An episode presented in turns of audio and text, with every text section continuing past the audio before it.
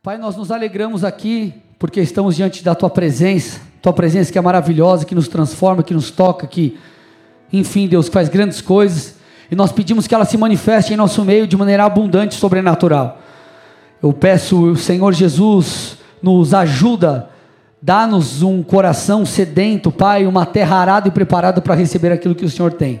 Eu me humilho, eu não posso fazer nada, não posso produzir nada, nós não podemos produzir qualquer mover mas nós podemos preparar o ambiente para que o Senhor venha nesse lugar. Então, queremos que assim seja nessa noite, dê ordem aos teus anjos para acampar ao nosso redor, para nos tocar, para liberar aquilo que o Senhor tem reservado para essa noite. Nós queremos nos alimentar daquilo que o Senhor tem, de maneira específica, paralisamos toda a seta de Satanás, todo o intento das trevas e nós te damos liberdade em nome de Jesus. Dê uma salva de palmas ao Senhor. Aleluia. Põe a arte para mim. Então, amados, nós estamos aí na reta final da série de mensagens chamada Parábolas. Não sei até quando iremos, se hoje é a última ou mais alguns cultos, provavelmente teremos mais alguns cultos. Mas nessa série, que para mim tem sido uma série poderosa, nós temos aprendido segredos do reino, coisas incríveis, por meio de histórias que Jesus contava em seu dia a dia. E mais uma vez hoje nós vamos aprender com uma parábola, a parábola dos lavradores maus. Na verdade, essa parábola é continuação de um ensino de Jesus sobre, sobre a sua autoridade. Então, se você voltar é, alguns versículos antes dessa parábola, porque talvez você seja bom de endereço, já sabe onde está, você vai perceber que a Bíblia diz o seguinte, versículo 23 de Mateus 21. Jesus entrou no templo e, quando já estava ensinando, os principais sacerdotes e os anciãos, anciãos do povo se aproximaram dele e perguntaram: Com que autoridade você faz essas coisas e quem lhes deu essa autoridade? Obviamente, como você sabe, os líderes judeus eles questionavam Jesus não com aquele, ah, com aquele desejo de aprender, com aquele desejo de verdadeiramente compreender quem Jesus era, o que Jesus estava fazendo as perguntas elas eram sarcásticas, na verdade, muitas vezes eles tentavam condenar Jesus por suas palavras. E Jesus obviamente não dá detalhes sobre a origem de sua autoridade, mas aproveitando essa circunstância, que era uma circunstância de rejeição por parte do líder, dos líderes judeus, porque eles rejeitavam, eles esperavam não um Messias como Jesus veio, eles esperavam um Messias político, alguém que libertaria como líder político o, o, o povo ali das garras dos romanos.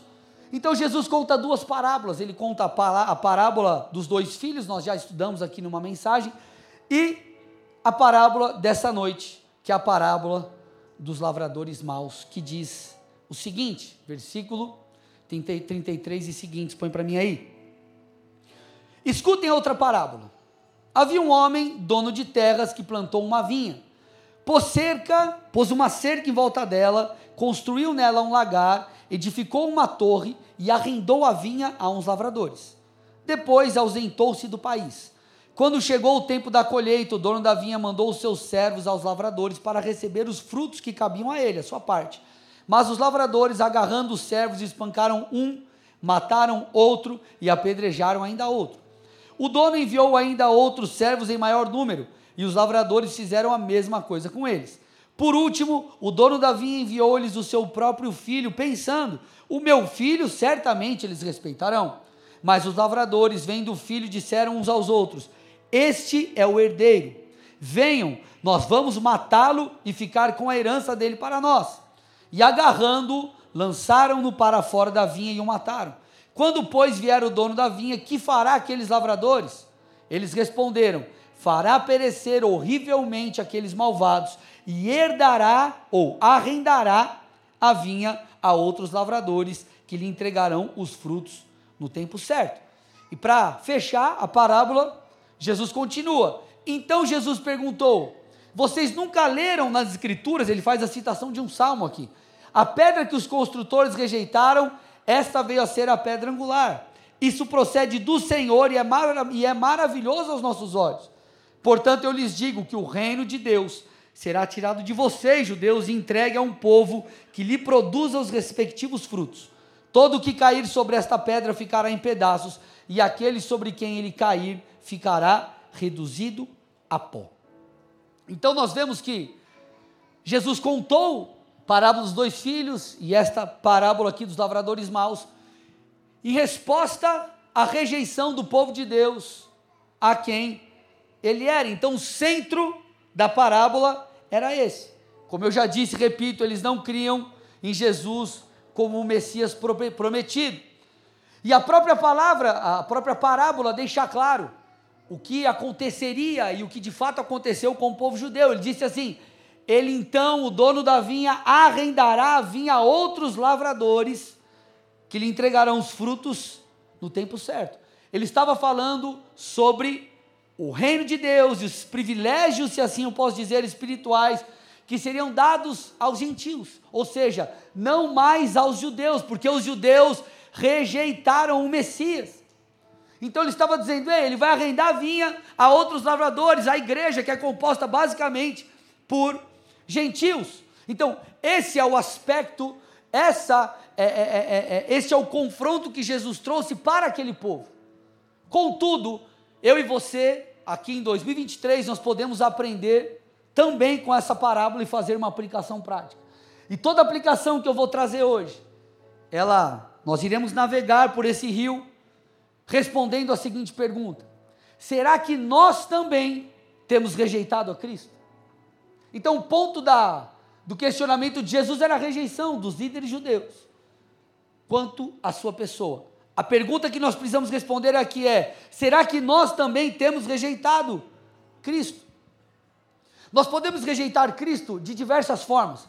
E eu poderia aqui falar sobre várias questões, mas o meu foco hoje vai ser a rejeição quanto ao relacionamento com Cristo, quanto à face, quanto à íntima comunhão com o Senhor.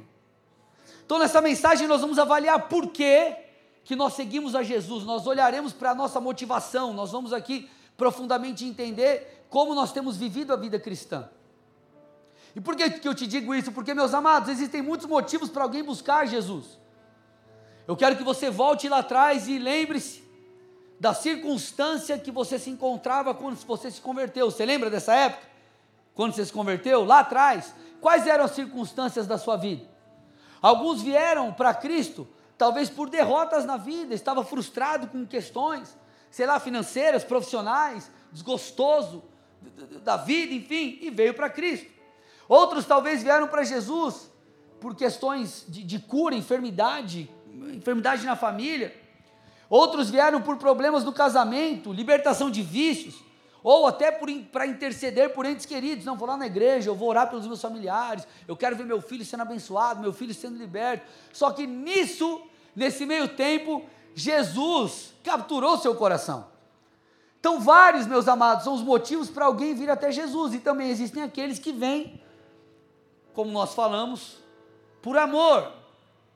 Agora, obviamente, gente, esses motivos, eles são usados por Deus, são usados pelo Espírito Santo como iscas no nosso coração, né? Sem falar que é, é, é, tem aquele jargão, né? Jargão não, isso é bíblico, né? Deus é Pai. Então ele vai te abençoar, o Senhor ele é abençoador. Às vezes você vem e vem buscando algo, vem pedindo uma direção, vem pedindo, vem, vem pedindo, vem, opa, vem pedindo, ia falar. Deixa eu respirar. Vem pedindo, aleluia, uma cura, uma bênção, o que quer que seja, e muitas vezes você recebe. E você recebe. Contudo, gente, infelizmente o que nós vemos é pessoas que já caminham há um tempo com Cristo, já nasceram de novo, já estão envolvidos, envolvidas na obra de Cristo até, só que ainda não entenderam a correta dinâmica da vida com Deus. E a correta dinâmica da vida com Deus é: nós não o buscamos por aquilo que Ele tem para dar, nós o buscamos por quem Ele é. Nós precisamos entender isso. Nós não devemos buscar Jesus por aquilo que Ele tem para dar, apesar dele ter para nós coisas maravilhosas. A nossa vida com Deus, ela deve se resumir em conhecê-lo, em buscá-lo por quem ele é. E o que que essa parábola ela conta? Ela conta, ela mostra que nenhum dos lavradores estava preocupado com o dono da vinha. Tem, se lembra aí da parábola? Nenhum estava preocupado com o dono da vinha. olha, o dono da vinha é assim, o dono, do vinha, eh, o dono da vinha tem esse desejo. Não, não, não, ele estava preocupado com seus próprios benefícios. Por isso que eles mataram os servos e por isso que eles mataram até o filho. Por quê? O centro de todas as coisas eram eles mesmos. Na mensagem de quinta, e deixa eu já fazer um spoiler aqui, um, não, spoiler não, né? Já dá um panorama. Nós começamos uma nova série, comecei uma série exclusiva para quinta-feira, chamada Defenda a Sua Fé. Foi a mensagem para pegar nos lombos. Mas o que, que nós aprendemos? Quando Paulo fala dos tempos do fim, ele fala assim: ó, nos tempos do fim as pessoas buscarão mestres para si mesmos. O que, que ele está dizendo? No final dos tempos, as pessoas, como o próprio Paulo diz também em Romanos, por elas não desejarem mais ouvir a verdade, mas transformar a verdade de Deus em mentira, por querer viver um evangelho segundo o seu próprio eu, vão atrás de pastores, de líderes, de igreja, de coisas que falam aquilo que eles querem ouvir. Só que isso é prejudicial, porque vai nos levar para caminhos tortuosos. Colocaremos a nossa salvação em risco. Agora, qual que é o cerne de tudo isso? Paulo diz: porque as pessoas, elas querem estar no centro. E essa é a essência da parábola dos lavradores. Eles não estavam preocupados com o dono da vinha, eles estavam preocupados consigo mesmo. E muitos buscam a Jesus por aquilo que Jesus tem para dar, e simplesmente isso. Como eu disse, quero reforçar aqui: o Senhor nos ama. O próprio Jesus, estando na sinagoga em Nazaré, dão a ele o livro do profeta Isaías, e ele reforça e fala: Ó, essas palavras dizem sobre mim, lá em Lucas 4. Jesus afirmando sobre si, ele disse assim: Ó, o Espírito do Senhor está sobre mim, porque ele me ungiu para, e ele traz um rol de coisas: evangelizar os pobres, proclamar libertação aos cativos, restauração da vista aos cegos, liberdade aos oprimidos e por aí vai. Então Jesus está dizendo: em mim você tem libertação. Em mim você tem cura física. Em mim você tem paz. Esse sou eu, eu tenho isso para te dar. Contudo, amados, a ideia central do Evangelho e da obra de Cristo não é a bênção, mas é a face. Vou repetir. Jesus falou: se você quer vir após mim, tome a sua cruz, negue a si mesmo e siga-me. Seguir a Cristo, seguir a pessoa de Jesus não é seguir a bênção, não é seguir aquilo que ele tem para te dar, é segui-lo. Eu quero contar uma história para vocês aqui. Talvez você não tenha ainda estudado ou visto com, sobre esse olhar, essa ótica, então, passado essa introdução, preciso muito da sua atenção. Então, nós vamos estudar aqui uma história do Antigo Testamento. E deixa eu fazer uma pergunta para vocês aqui. Por que, que Deus levantou Moisés para tirar o povo do Egito? Qual era o destino do povo? Eles saem do Egito, qual era o destino? Hã?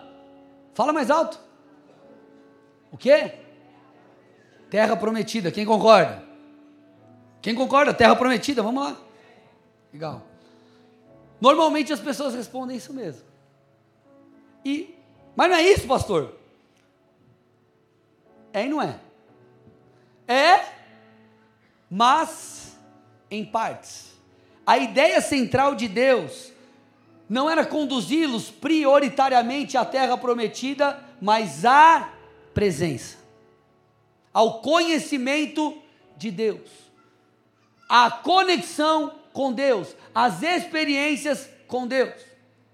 Pastor, agora eu quero que você me prova que você falou heresia. Vamos lá então. Êxodo 7, do 15 ao 16, ou 15 e 16. A terra prometida seria uma consequência, obviamente, era aquilo que Deus tinha, mas antes Deus tinha outra coisa. O Senhor falando a Moisés: vá a Faraó, ou vá falar com Faraó pela manhã. Ele sairá às águas e você estará à espera dele na beira do rio.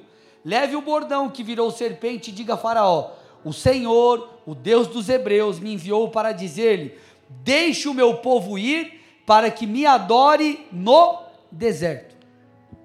Se você der uma olhadinha nas vezes que Moisés fala com Faraó, você vai perceber por algumas vezes Deus falando ou usando Moisés para falar isso a Faraó. mas em nenhuma das vezes Moisés cita a terra prometida. Deixa eu te explicar uma coisa: no Egito, eles eram escravos, e eles não podiam viver para a glória de Deus em sua plenitude. Então Deus levanta Moisés não apenas para trazer uma libertação física, eles eram escravos fisicamente falando, não, mas era também para trazer uma libertação espiritual porque eles estavam inseridos numa cultura de idolatria, de adoração a outros deuses. Então, antes de trazer uma libertação física, a libertação de Deus era uma libertação espiritual. Esse é um tipo daquilo que Jesus faria. Jesus ele não veio para trazer para o povo judeu uma libertação diretamente falando dos romanos, era uma libertação espiritual que produziria todas essas coisas. Então, Deus estava dizendo assim, prioritariamente: eu vou tirar vocês dessa condição. Tanto é que quando, uma das vezes que Moisés chega para Faraó e fala assim: ó, liberta o povo, o povo adorar, e Moisés, a, a, o Faraó fala assim: e eles estão com muito tempo, está muito tempo sobrando. Eu não vou dar mais matéria-prima para eles produzirem o que eles precisam produzir. Vocês vão ter que ir atrás. O que, que ele estava fazendo? Ele estava querendo dizer: vocês não podem ter tempo para pensar nas coisas de Deus. Vocês não podem ter tempo para colocar o coração de vocês nas coisas celestiais, na vontade de Deus, nos sonhos de Deus, nos planos de Deus. Então a libertação que Deus tinha para fazer prioritariamente era uma libertação espiritual para que eles tivessem conexão com Deus e experiências sobrenaturais. Então, meus amados, já libertos do Egito, o povo de Deus chega ao Monte Sinai. E Moisés sobe para sobe falar com Deus. E o Senhor diz o seguinte a Moisés: olha lá, Êxodo 19, 4. Vocês viram o que fiz aos egípcios e como levei vocês sobre asas de águia e os trouxe para perto de mim. Gente, você não vê Deus falando para Moisés: Eu libertei vocês do Egito para levá-los a uma terra. Prioritariamente a ideia de Deus era essa: Eu tirei vocês da escravidão do Egito, que tipifica o mundo, tipifica o pecado, tipifica a idolatria, tipifica muitas outras coisas, para trazer vocês para perto de mim. Quando você passa lá na frente, o livro de Êxodo, nós encontramos um outro motivo para isso. Vamos lá, gente. Por que Deus ordenou Moisés para construir um tabernáculo? Eles estavam peregrinando no deserto, em direção à terra. Mas por que, que Deus pede a Moisés para que ele construísse um tabernáculo? Versículo 8 de Êxodo 25 e farão para mim um santuário para que eu possa habitar no meio deles. Então Deus falou assim: ó, Moisés, vai lá e fala para o faraó que o povo precisa ser liberto para me adorar no deserto. Quando eles chegam aos pés do Monte Sinai, o Senhor está dizendo: Eu trouxe vocês para perto de mim. Enquanto eles estão peregrinando, o Senhor diz: faça um tabernáculo, eu quero habitar no meio do povo. Então entenda uma coisa: na jornada da sua vida, o que Deus mais está preocupado é com o seu relacionamento com Ele, não é onde você vai chegar, não, irmão. É com o seu relacionamento com Ele, isso te basta. Isso nos basta. Isso é o mais importante, a proximidade com Deus.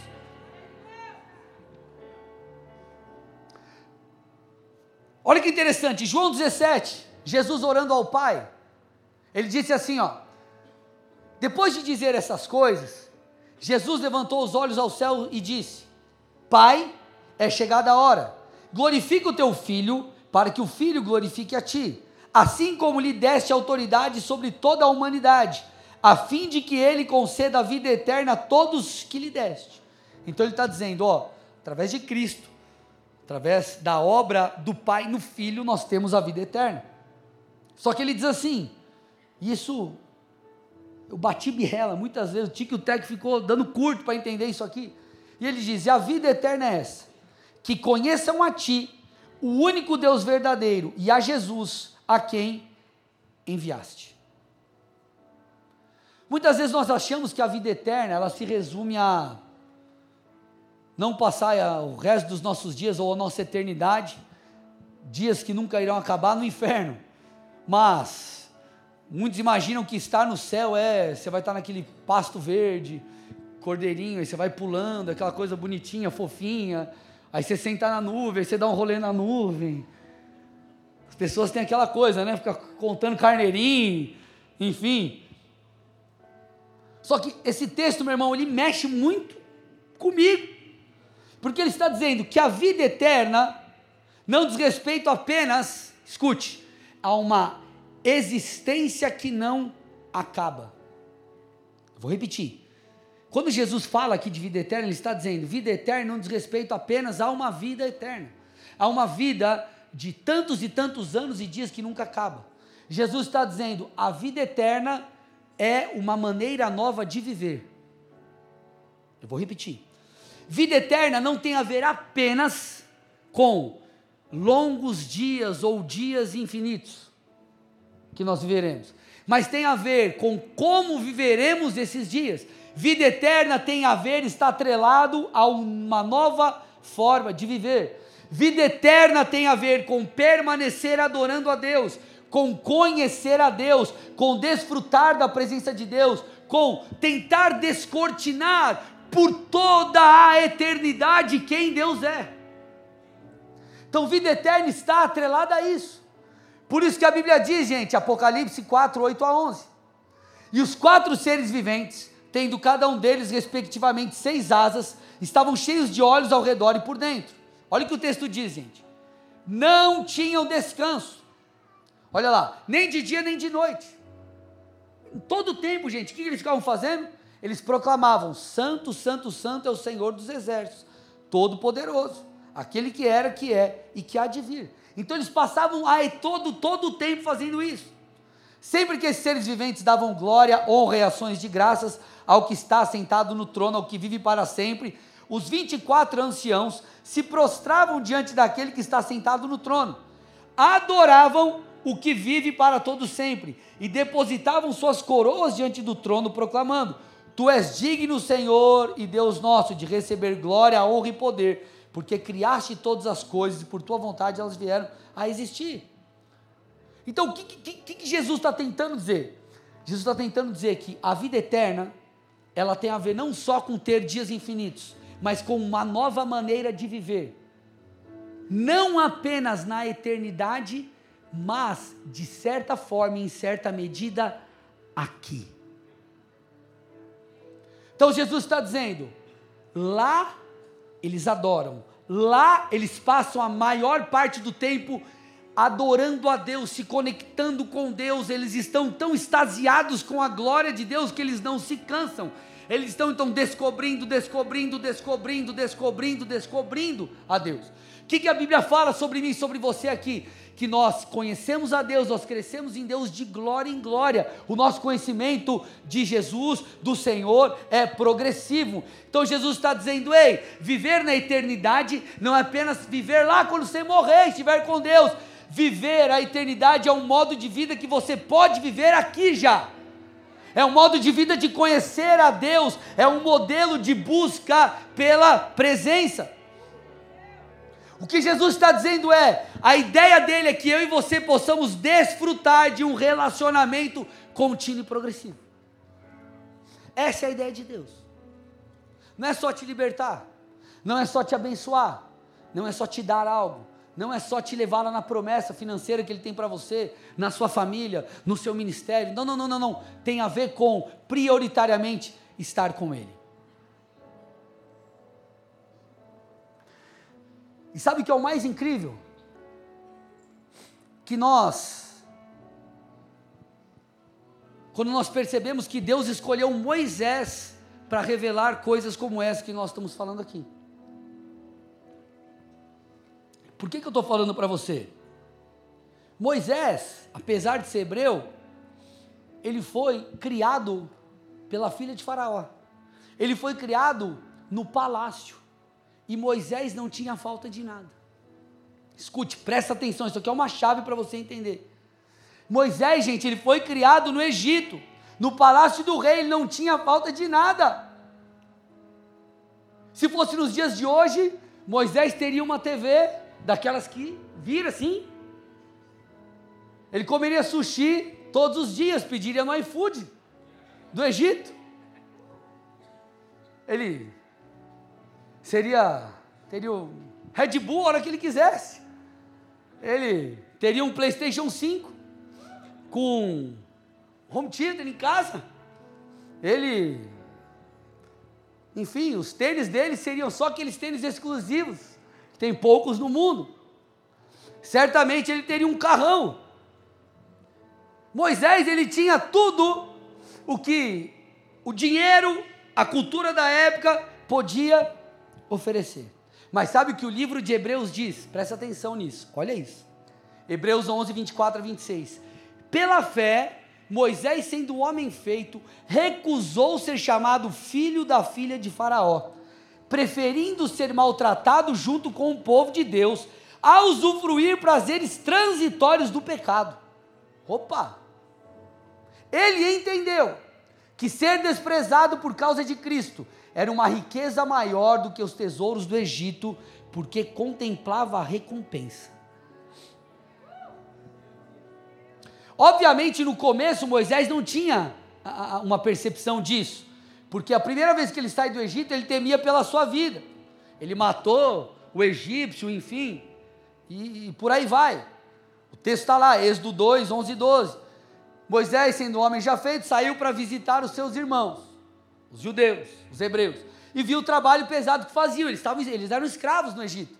Viu também que certo egípcio espancava um hebreu, um do seu povo. Olhou para todos os lados e vendo que não havia ninguém ali, matou o egípcio e escondeu o corpo.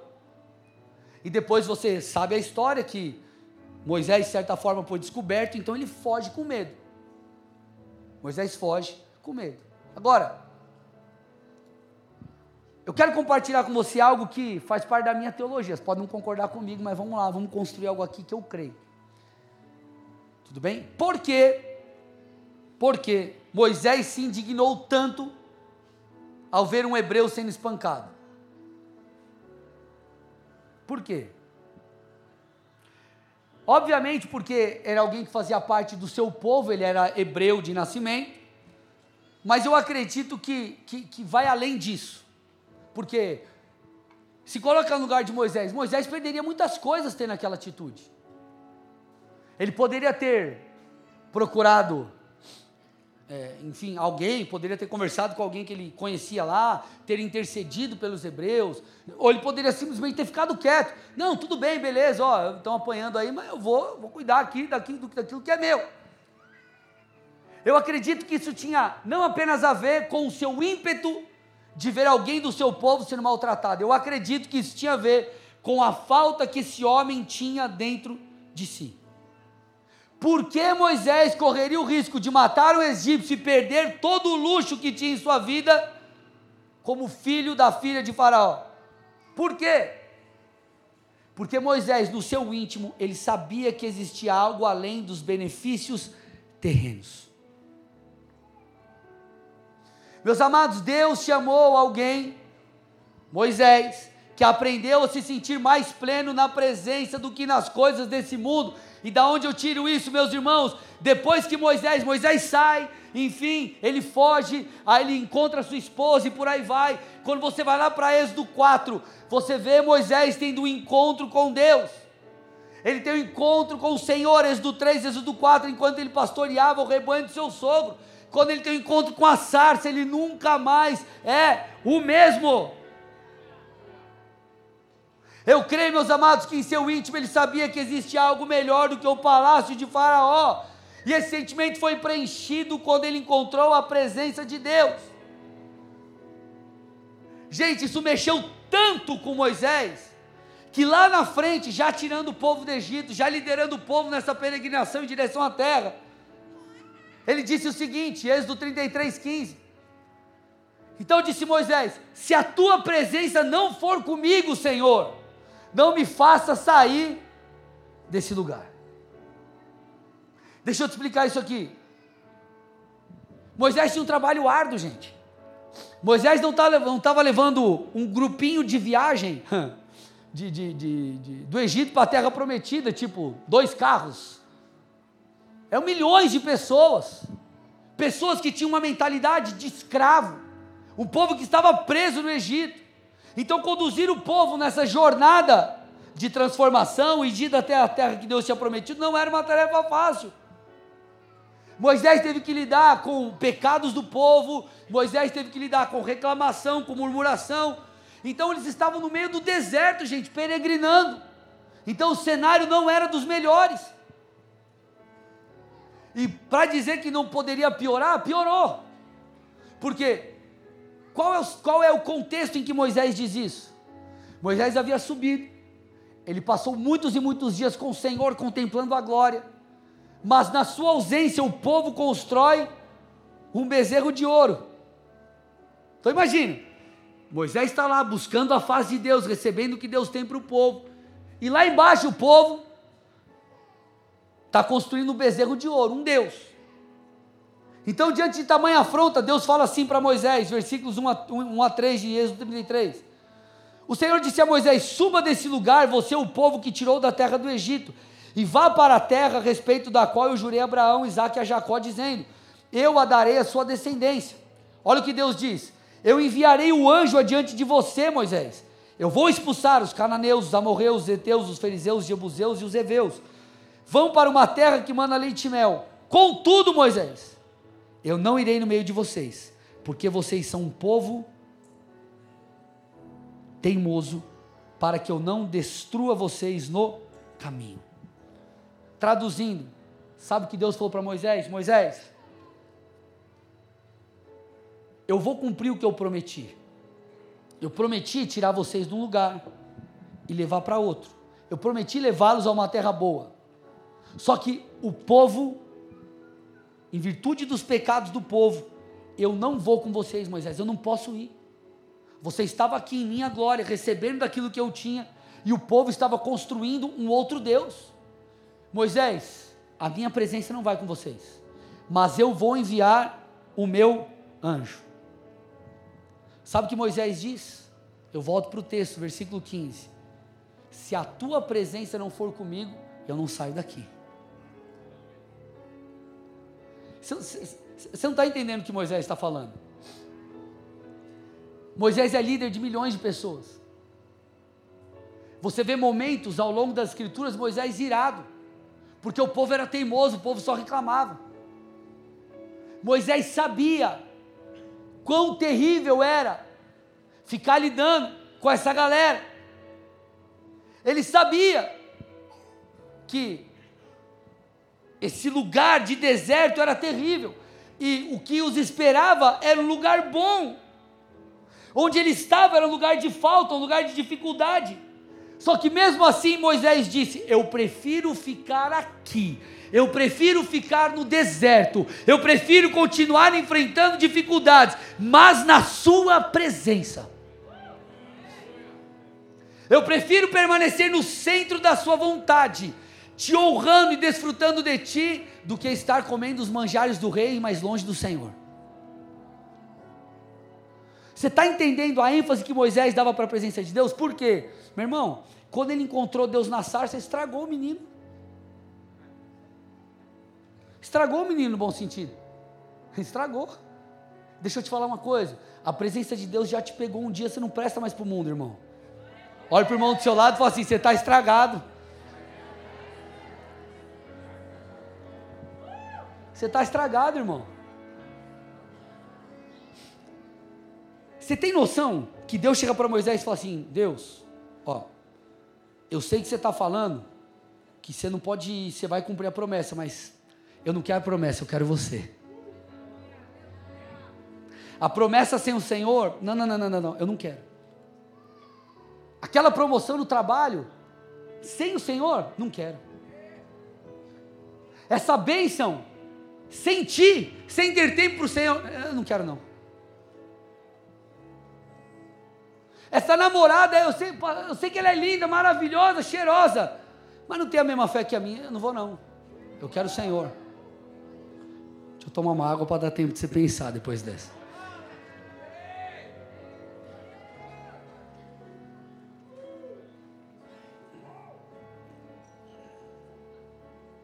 Essa oportunidade maravilhosa aqui que eu estou tendo de emprego, mas o Senhor está falando para eu não ir, então eu quero o Senhor. O Senhor é o primeiro. Moisés disse: Eu não vou sair daqui se o Senhor não for comigo. Irmãos, Imagina se o povo sabe disso. Vocês não estão ligados. Moisés falou para Deus para a gente não ir para a terra prometida, porque ele está com esse negócio aí na cabeça. Olha aqui, passando fome, comendo maná todo o tempo, não aguento mais comer maná. Porque ele quer a presença, irmão. Depois que você tem encontro com a presença, você fica estragado, irmão.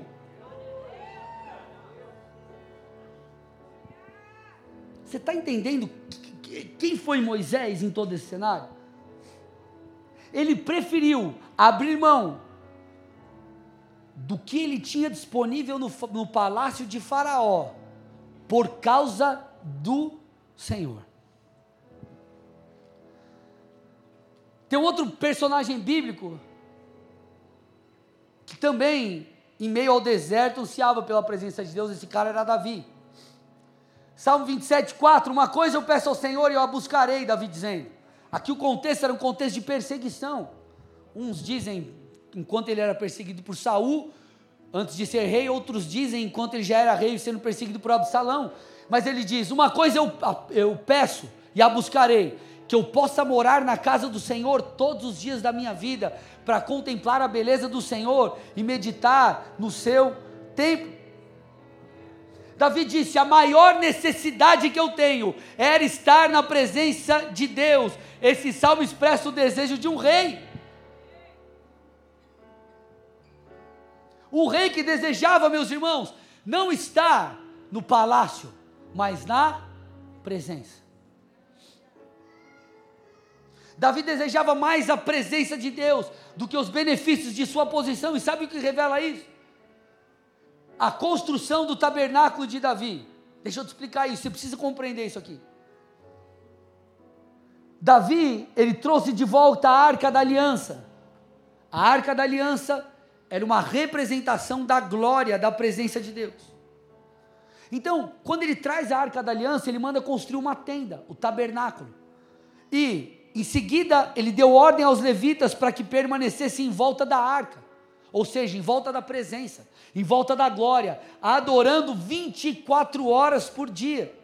Agora deixa eu te explicar uma coisa aqui, ó. No Antigo Testamento, nós sabemos que hoje a habitação de Deus somos nós, amém? Deus não habita em templos, Deus habita em nós, ok? Habita em nós. Mas no Antigo Testamento havia três grandes ou três principais habitações de Deus no Antigo Testamento. Três, haviam três. Tabernáculo de Moisés, tabernáculo de, de Davi e o templo de Salomão.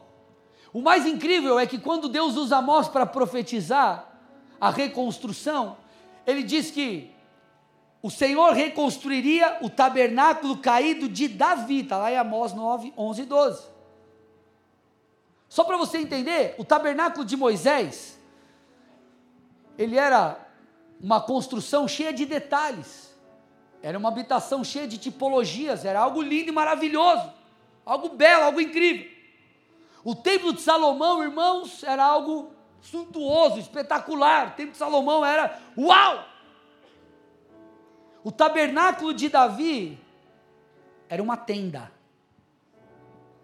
Então, o tabernáculo de Moisés era algo móvel. O templo de Salomão, fixo, suntuoso, incrível. E o tabernáculo de Davi era uma tenda uma tenda simples com uma arca, com a arca da aliança no meio. Diferentemente do templo de Salomão e do tabernáculo de Moisés, que eram coisas incríveis. Então, vamos lá. Será que Deus não merece uma honra maior do que ser construído para ele uma tenda? Ou ser reerguido uma tenda? Será que Deus não merece um mega templo, um super templo, algo assim? Amós, Deus falando por meio de Amós, ele disse: Eu vou reerguer o tabernáculo de Davi. Sabe por que o tabernáculo de Davi? Porque Deus não estava preocupado com o tabernáculo, estava preocupado com o que acontecia lá. Sabe qual era o grande destaque do tabernáculo de Davi? A glória. Eu vou repetir. Enquanto o tabernáculo de Moisés, claro, os tecidos, tudo eram tipificações, apontavam para Cristo e para coisas preciosas. O templo de Salomão era algo incrível, tudo isso era magnífico e tem a sua óbvio, a sua grande importância. Mas no tabernáculo de Davi, a única coisa existente, o que chamava a atenção, era a glória, era a arca. Então o que Deus estava interessado era resgatar, trazer novamente a glória para o seu povo, era restaurar a adoração, era restaurar a fome, era restaurar a sede, era restaurar o quebrantamento que era visto naquela tenda. Então, quando nós voltamos lá para a parábola dos lavradores maus, eles rejeitaram o Filho de Deus. Mas nós, meus amados, nós fazemos parte de uma geração que não rejeita, mas que reconhece o Filho, uma geração que ama a presença, uma geração que ama a glória de Deus. Então nós não vamos rejeitar o Filho, mas nós estaremos aqui ansiosos para que Ele venha nos buscar, para que nós estejamos um dia na eternidade com Ele. Mas enquanto não estivermos lá, nós desfrutaremos da eternidade aqui, conhecendo mais e mais a Sua face. Agora, caminhando para o final da mensagem, por que, que é importante reconhecermos a presença de Deus? Por que, que é importante reconhecermos o Filho? Por que, que é importante estarmos sensíveis? Por que, que é importante restaurarmos essa essência do tabernáculo de Davi, que era fome, que era sede? Por que, que nós devemos ser como Moisés? Por que nós devemos ser como Davi? Não, não, não, eu não quero o palácio, eu não quero a minha posição prioritariamente, eu quero Deus. Eu não quero as promessas, eu quero o Senhor. Por quê? Por que essa fome? Por que essa sede? Porque isso nos fará, meus amados, experimentar o Senhor. Eu vou dizer uma coisa aqui para vocês, vocês precisam compreender. Nós não fazemos parte de uma ideologia nem de uma religião. Nós servimos a um Deus que é vivo. Nós vivemos um estilo de vida, nós conhecemos uma pessoa, a pessoa do Espírito. Vou voltar para o versículo 4 de Êxodo 19. Você vai entender onde eu quero chegar. Então vamos lá. Vocês viram o que eu fiz aos, egípcios e como eu levei vocês sobre asas de águias e os trouxe para perto de mim. Então o Senhor está dizendo: Eu tirei você, ó povo meu, do Egito, não apenas para levá-los a uma terra, mas para levá-los para perto de mim, para restaurar uma intimidade, para estabelecer uma comunhão próxima com vocês. Então, Deus está dizendo: ei, se prepare, eu quero que vocês tenham fome, eu estou chamando vocês para perto. Agora, por quê? Versículo 4, certo? Vamos para o versículo 10, versículos 10 e 11. O motivo está aí. E o Senhor disse a Moisés: Vá ao povo, Moisés, e o consagre no dia de hoje e amanhã, que eles lavem as suas roupas. Isso fala de purificação e estejam prontos para o terceiro dia, porque no terceiro dia o Senhor, à vista de todo o povo, descerá sobre o monte Sinai. O Senhor está dizendo: Eu não estou chamando você para perto de mim para ser um adepto dessa religião, para ser simplesmente um crente, ter a carteirinha de uma igreja. Eu não estou chamando você para ter uma prática vazia de atos religiosos. Eu estou te chamando para perto de mim porque eu quero me revelar a ti eu quero te tocar, eu quero soprar sobre ti, eu quero que a minha vida esteja em você. Aleluia! Enquanto os lavradores maus rejeitam o filho, não reconhecem a sua presença, nós reconhecemos e dizemos: Eu quero o filho, eu quero a presença, eu quero a glória. Deixa eu te falar uma coisa, olha o que o salmista fala sobre os ídolos, Salmo 115, 5 a 7. Os ídolos têm boca, mas não falam, olhos e não veem, ouvidos e não ouvem, nariz e não cheiram, mãos e não apalpam, pés e não andam, som nenhum lhe sai de sua garganta. Os ídolos. Olha o que Moisés, ou melhor, olha o que a Bíblia fala do nosso Deus. Êxodo 19, 16 a 19. Diferentemente dos ídolos que têm boca e não fala, ouvido e não ouve, nariz e não cheira, olhos não veem, o texto diz: ao amanhecer do terceiro dia, houve trovões e relâmpagos, uma espessa nuvem cobriu o monte, e ouviu-se um forte som de trombeta, de maneira que todo o povo que estava no arraial tremeu de medo. E Moisés levou o povo para fora do arraial ao encontro de Deus, e puseram-se ao pé do monte, Todo o monte Sinai fumegava, porque o Senhor havia descido sobre ele em fogo. A fumaça subia como fumaça de uma fornalha, e todo o monte tremia com violência, e o som da trombeta ia aumentando cada vez mais. Moisés falava e Deus lhe respondia no trovão. Os ídolos não falam. Se é para Jesus, tem que ser forte, aleluia. Os ídolos não falam, os ídolos não ouvem, os ídolos não tocam. O nosso Deus se manifesta. Ele te toca, ele fala com você, ele escuta as suas orações. A Bíblia é uma revelação do Senhor de Gênesis Apocalipse, uma revelação que é progressiva. Nós vemos Deus falando com Abraão, nós vemos Deus falando face a face com Moisés, nós vemos Deus dando experiências sobrenaturais aos profetas, tocando pessoas como Paulo. Jesus se transfigurou diante de Pedro, Tiago e João. Nosso Deus é um Deus que se revela, um Deus que se manifesta. Nós precisamos entender isso. Não estamos falando, meus irmãos, de um Deus que não toca, mas é um Deus que interage comigo e contigo. Agora, será que nós queremos? Ou será que nós estamos como aqueles lavradores maus? O filho vem, a gente rejeita. Ele quer falar, a gente não escuta. Num culto, você pode aceitar ou rejeitar. A parábola do semeador, ela fala sobre isso. O semeador saiu a semear, e esse semeador é o Espírito de Deus, está semeando a palavra, a presença e a glória aqui. Só que nós podemos estar preocupados com muitas coisas, nosso coração pode estar cheio de espinhos, nosso coração pode estar cheio de coisas que nos impedem de sentir a presença, de receber aquilo que Deus tem. Eu quero que você entenda Estamos indo para o final. Eu quero que você entenda qual o tipo de comunhão Deus quer ter comigo e contigo. 2 Coríntios 13, 2 Coríntios 13, 13, as últimas palavras do apóstolo Paulo nessa carta, ele diz assim, ó: A graça do Senhor Jesus Cristo e o amor de Deus e a comunhão do Espírito Santo estejam com todos vocês. É a bênção apostólica, quando termino o culto eu falo, amor de Deus Pai, a graça do Filho Jesus, do Filho Jesus a comunhão, a consolação do Espírito esteja sobre vocês e tal, enfim. Comunhão aqui nós normalmente associamos com, ah, vamos sentar na mesa, vamos comer um negócio, vamos estar junto, comunhão, fazer uma comunhão. Aí vai para casa de um, come uma pizza.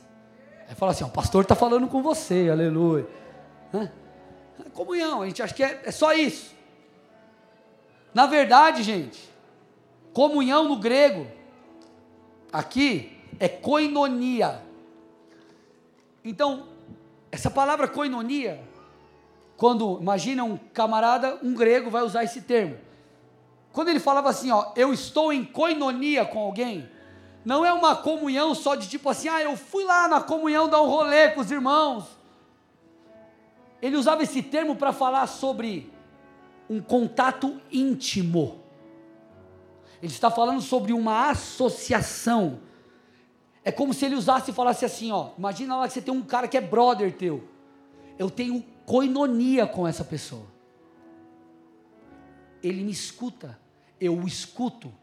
Nós trocamos experiências, conversamos, somos muito próximos. Eu tenho coinonia com ele.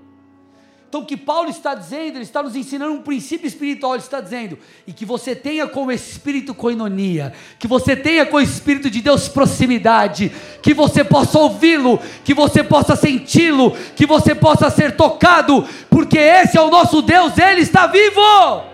Aleluia! Dê uma salva de palmas a Jesus, vamos lá. Filmagem. Eu quero que você entenda o seguinte: três fundamentos mostram que um cara virou crente de verdade. Primeiro, a obediência a Deus. Jesus disse: aquele que me obedece, tem os meus mandamentos e os guarda, esse é o que me ama, está lá em João 14, 21. Se nós obedecemos a Deus, nós o amamos. Segunda característica de quem ama Jesus: a Bíblia diz que nós nos importamos com a causa de Deus e com o próximo. Está lá em 1 Pedro 4,10, está lá em Mateus 23, 11. Mas a terceira coisa, e aqui eu estou gastando tempo, é se há devoção no relacionamento com o Senhor. Deixa eu te falar uma coisa. Quando o povo chega, quando Jesus falando ao anjo da igreja, ao cabeça, ao líder da igreja em Éfeso, lá em Apocalipse, sabe o que ele diz? Ele traz vários, está lá em Apocalipse 2, ele traz vários, é, é, vários elogios. Parabéns por isso, parabéns por aquilo. São mais elogios do que repreensões, na verdade, uma foi a repreensão. Ele disse assim: vocês perderam o primeiro amor. Isso é tão grave, isso é tão grave, que ele diz assim: ó, se vocês não se arrependerem, se vocês não se arrependerem, vocês vão perder a condição de igreja. É como se Jesus dissesse: a obediência é importante, sim, ela é muito importante, muito importante. Não adianta você dizer que ama Jesus, queimar por ele e também você não obedecer, adianta nada. Então é importante. Só que ele diz assim também: você não pode perder o seu amor. Você não pode perder a sua devoção, porque Jesus morreu por isso. Você precisa entender isso. Jesus morreu não apenas para que você fosse salvo eternamente, mas ele morreu para que você tivesse um relacionamento, para que você desfrutasse da eternidade já aqui. Leonardo Ravenhill disse o seguinte: todas as suas doutrinas podem estar corretas, mas ainda assim você pode não ter a presença de Deus. Eu vou repetir. Todas as suas doutrinas podem estar corretas. Você pode ter sido transformado na sua mente. Mas mesmo assim ser alguém vazio. Deixa eu te falar uma coisa. Alguns acreditam que a jornada de fé aqui na terra não envolve experiências espirituais. Ah, para quê? Esse negócio de experiência, ficar rodando, gritando, pulando, ah, o cara cai no são. Isso é coisa de papo furado. Irmão, como é papo furado? Vou te dar uma respostinha para você entender. Quem lembra da sua conversão? Eu vou dizer o que aconteceu na tua conversão. Alguém pregou o evangelho para você, o evangelho chegou a você de alguma forma, você creu com o coração, confessou Cristo. Isso foi sincero, sabe o que aconteceu? Você foi regenerado, você nasceu de novo.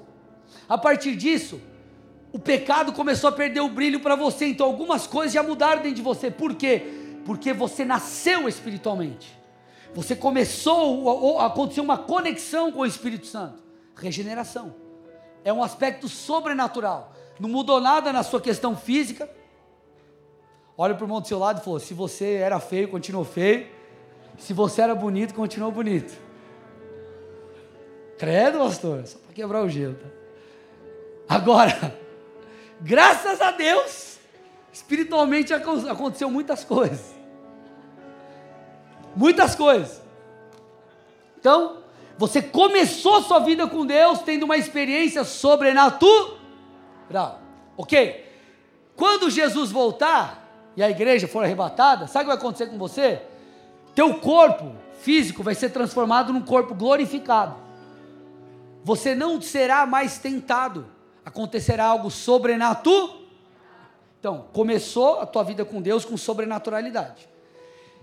Aqui também, quando Jesus voltar, vai ser sobrenatural. Por que no meio não pode ser? Por que no meio não seria? Alguns alegam, como eu disse, que experiência com Deus é coisa para novo convertido. Meu irmão, deixa eu falar uma coisa para vocês. Se você ler os quatro evangelhos, você vai perceber que o evangelho mais casca grossa, o mais difícil de você entender é o evangelho de João. João era um cara fora de série. Você concorda comigo que João era alguém maduro, sim ou não? João era alguém maduro. João era alguém maduro. Sabe quando João escreve o Apocalipse? Depois, depois de ter escrito o seu próprio Evangelho. João escreve Apocalipse por volta de 94 a 96 depois de Cristo. Ele escreve o Apocalipse na ilha de Patmos, ele está no final de sua vida. Sabe o que ele escreve no livro do Apocalipse? Os dois primeiros versículos são apenas um, um, um, uma amostra grátis daquilo que tem no livro todo. Apocalipse 1 e 2. Revelação de Jesus Cristo. Então entenda. Apocalipse, a gente fala, cruz, credo, pastor, vou ler Apocalipse, é coisa de demônio. Não é de demônio, irmão, é a revelação de Jesus Cristo. Está aí, ó. Revelação de Jesus Cristo que Deus lhe deu para mostrar aos seus servos o que em breve há de acontecer. Aí olha o que João está dizendo. Ele enviou o seu anjo para torná-la conhecida ao seu servo João, que dá testemunho de tudo que viu, isto é, a palavra de Deus e o testemunho de Jesus Cristo. Ele está dizendo assim: ei, eu estou escrevendo um livro agora que fala sobre a revelação de Jesus Cristo. Eu vou escrever agora um livro que é fruto de experiências sobrenaturais profundas. Agora, não sei se você prestou atenção no que eu disse. João escreveu o livro no final de sua vida. Experiência com Deus não é coisa de novo convertido. Na verdade, quanto mais maduro você está na fé, mais experiências você deveria ter com o Senhor. Sabe por quê? Porque você está mais santificado, você está mais purificado. Então João ele está dizendo: "Ei, experiências com Deus é coisa de gente madura, sim. É coisa de crente que caminha com Deus há muito tempo, sim. Talvez, meu irmão, você tenha vivido uma fase onde você tem vivido o evangelho intelectual. Talvez você tenha vivido, eu vou repetir, talvez você está vivendo uma fase onde o evangelho para você se tornou apenas intelectual e comportamental. Eu vim aqui nessa noite para te dizer: o Evangelho é experimental. Eu vou repetir. Talvez você esteja vivendo uma fase onde o Evangelho tem sido para você intelectual e comportamental, mas você precisa entender: o Evangelho não é apenas isso, o Evangelho é experimental. Meus amados, nós servimos um Deus que está vivo, e é um Deus que vai te tocar agora. Nós servimos um Deus sobrenatural. Eu quero que você feche seus olhos. Nós vamos adorar.